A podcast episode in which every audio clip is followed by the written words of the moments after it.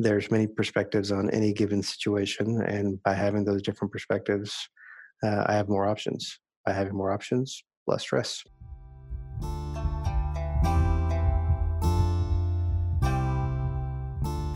Good afternoon.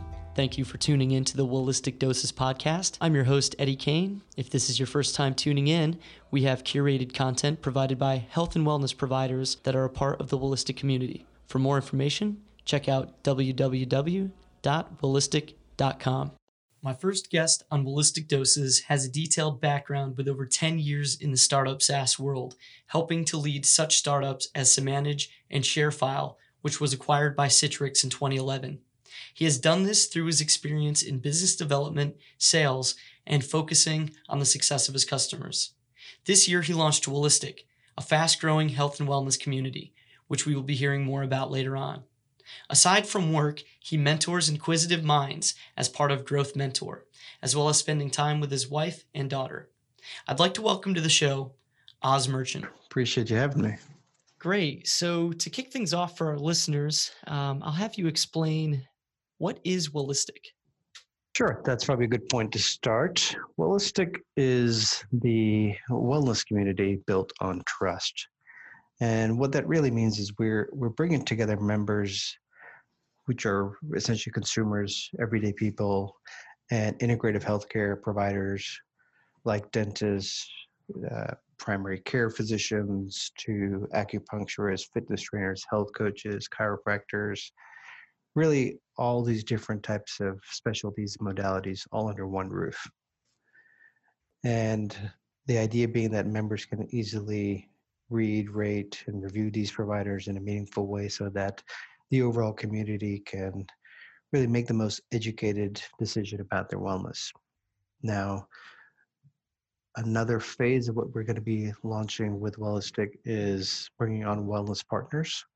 And those are folks that offer services to similar audience, meaning people looking for health and wellness, but are not actual healthcare providers. So this could be gyms, yoga studios, um, Pilates studios. It could be even uh, food, uh, like restaurants, healthy restaurants, healthy grocery stores. Uh, anyone that's looking to really help proliferate the the spread of health and wellness to their community. That's great. And it sounds like there's a lot of problems that you're solving for. If you could, um, name a few of the problems that uh, is solving. From a higher level perspective, the at least what I, what I see as a trend is there's a shift taking place in the healthcare space, and one of the key things that's that's broken around healthcare is the trust issue. So you may heard, or listeners may have heard of the recent issue with Johnson and Johnson and the opioids uh, scandal. And between issues like that and a number of things that have happened over the years, the amount of trust that the average person, consumer has uh, in whether that's healthcare space, whether it's the the authority figures that they placed uh, maybe on a pedestal, all of that is kind of starting to fail and they're wanting to reclaim their own health take ownership of it and find ways to really get the the help and assistance they need but on their own terms with solving for that what does the journey look like uh, for someone uh, a visitor that's joining Wellistic or looking at joining maybe i go to the website and i, I read a little bit there what does that uh, journey look like Sure. So if anyone's been to a insurance site or a hospital site, most of the time the, the user experience is less than desired. And one of the things we're looking to solve for is being able to make that consumer experience, the consumer journey, to be far richer, to make it much easier to find the healthcare professionals or the wellness partners that they're looking for. So they have the ability to go to the site, start a search, perhaps search by a specific specialty, check maybe from a geographic uh, positioning, are they someone local, maybe near their work, maybe near their home, um, maybe even uh, providers that are virtual and available regardless of their lo- location, as well as the ability to search through specific conditions they may be experiencing. And that's oftentimes from a consumer standpoint where the person, at least that's where they're thinking from. You know, what's ailing them and how do I go about remedying that? So we make that kind of a starting point. Start there, look for the potential avenues that of treatment that may be appropriate for you, for for you to explore even, and find the provider that you're looking for, request an appointment, and have a fantastic visit, and then come back and review them. Let us know. Let the community, let your uh, fellow colleagues, family members, friends know what that experience was like. And and when you do invite someone, let's say that I visited a chiropractor, uh, I had a great experience. I tell my significant other about that experience and invite them to come onto the platform. It's my understanding that each member builds out a social network that they're able to use to find a trusted pro- provider. Can you explain that a little bit? Sure, sure. Any anyone can go on the platform and start a search and find a provider. That's a, a starting point. What do most people like to do? They like to read reviews and learn more about a particular provider. That's kind of the next level. But what's more meaningful than that is to really read a review from someone that you know and trust. You're going to weigh that differently. You're going to place more emphasis on that. And what Wellistic allows you to do as part of the platform is build your personal network, your really your health network, your wellness network in a manner that you can leverage those relationships. So, for instance, I can go in and I'm perhaps, uh, we're based in Raleigh, North Carolina here. And if I'm looking to your example, a chiropractor, and I can search for a chiropractor in the Raleigh market, and I may see a dozen results from that and I may even see a number of people, providers with different reviews.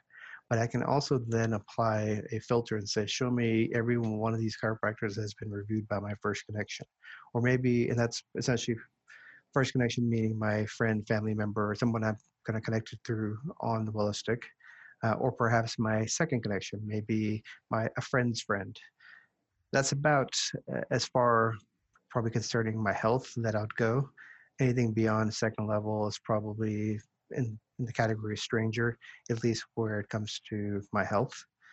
So those two levels, I can leverage that filter to say, show me the providers that have been reviewed by my first or second level connection.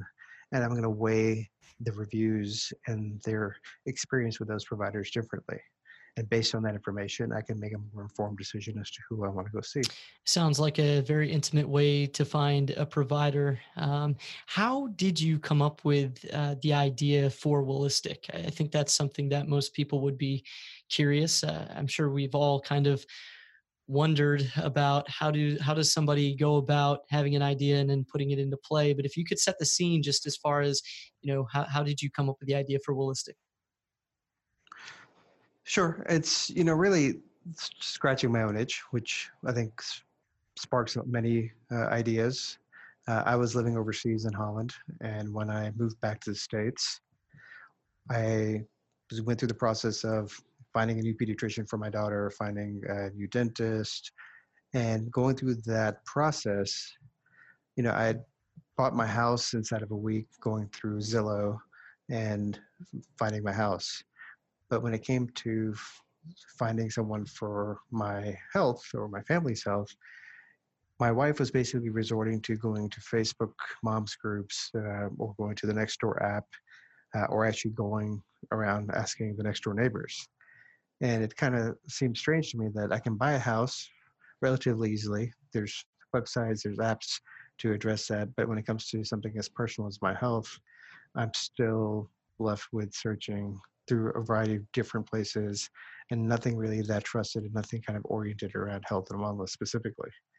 So as I dug around, couldn't really find anything that had been built like that. I decided to build it.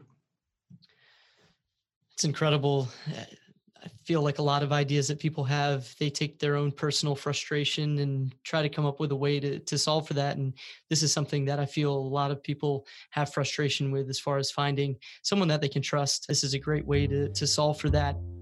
At this time, I'd like to break away from my interview with Oz to mention the podcast being sponsored by our most recent partnership with Tap Out Fitness, located at 900 East Six Forks Road in Raleigh, North Carolina. Tap Out is a fitness, boxing, and martial arts gym that is open 24 7. No matter your level of fitness or age, they have programs for everyone, including children. A link for more information is included in the description of this podcast. So, you've uh, worked in the startup space for quite some time now. How have the experiences that you've had prior to launching uh, your own uh, company, Wellistic, how have they prepared you for building out this vision? Being in this part of startup space is it's a unique experience. Some people really, you know, thrive in that environment. Uh, others realize quickly that you know they prefer bigger organizations a lot more process and structure in place startup life is unique in the sense of there is a lot of change a lot of fluctuation things are always evolving and you know it's it's like harmonious chaos if you can see it from that perspective and at the same time it's very meaningful because you get to contribute to uh, on so many levels and to something from an early standpoint to see it kind of flourish and become something amazing. And that's a very rewarding experience for me, at least personally. And I was fortunate enough to be early on in a number of different startups over the years. And each one of those gave me different perspectives on the types of business, the evolution of technology, the the relationships I kind of forged uh, over the years in the, in that space, and really kind of laid the foundation for me to kind of do this as my next chapter of my life is to launch uh, a software company of my own. That's exciting. I'm sure you're thrilled, and you've probably been quite excited with the progress that uh, has made. Absolutely. Yeah. Um, so in July, there was a press release for Wellistic, and Grepbeat uh, media company covering the tech community in Raleigh Durham featured an article with you uh, where you were quoted as saying, a shift is happening in overall healthcare.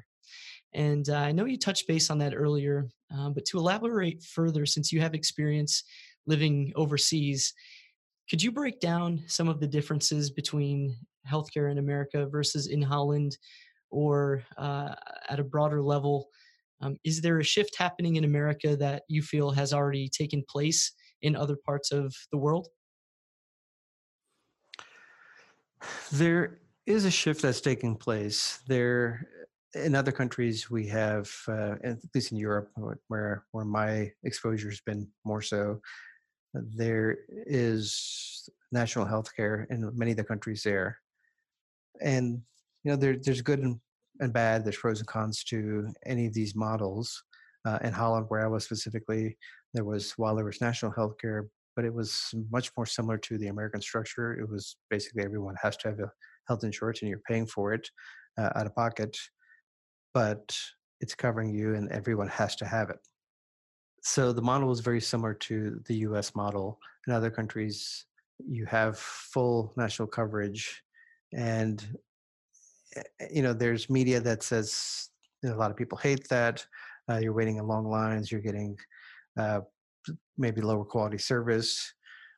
For the most part, talking to people there, I, I don't think that many people uh, have any problems with it. There are options for supplemental uh, private insurance that, uh, if you have the means, you can add on it, it works for them. I mean, they they don't ever, at least from the people I talked to, they never felt it was kind of a failing system. All right, so wrapping things up here, uh, we're going to shift gears away from healthcare and Wellistic. If you could share with myself and our listeners, what idea, subject are you currently learning about? And can you share with us a takeaway that you've learned um, so far? That's a good question. I'm constantly listening to different podcasts or books on tape or, or TED Talks, and one recently caught my attention. And it was from a, I believe, a doctor in Norway. And it, it surprised me that this was such a radical idea. And, and the notion is to actually ask questions of your doctor and he has a whole tech talk about the the power of that and, and a repositioning uh, of the patient doctor relationship as well as helping people kind of get out of their own routines at least from a from a medical side. So he brings up an interesting point where you know think of it as everybody likes certain aspects of their job. And as a surgeon he mentioned you know how he hated kind of the administrative stuff but where he loved and shined and, and you know had the most passion about was when he's in the surgery room. So there is naturally a bias towards doing more surgeries meaning that whether it may or may not be needed he's going to lean towards that unconsciously or consciously towards more surgery until he had actually had a patient ask the, the ask him if that was really necessary.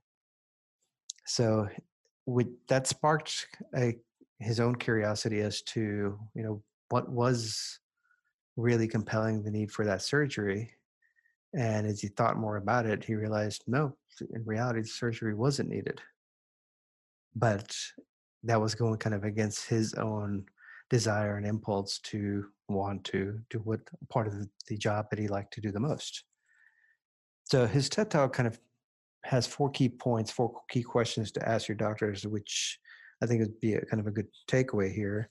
And the first one is, you know, is this really necessary? This is a question to ask your doctor, your healthcare provider, based on whatever they're subscribing, prescribing, to ask, you know, to actually have a dialogue to to question what would be deemed as the authority figures and kind of reclaim your ownership of health and start by asking this question Is this really necessary? And the next question is What are the risks? What's the risk of going down this path? The third question is Are there other options? You know, should they be exploring other avenues, other channels, other means, other modalities? Because the specialists, in most cases, that will be the case, uh, especially when it comes to surgery. You know, they have their blinders on. They know their specialty, and that's their strong suit. So there may be a lot of areas outside of that specialty that could be potentially as helpful or help along in the process that may be worth exploring. And the fourth one was what happens if I don't do anything? What's the consequences of the status quo?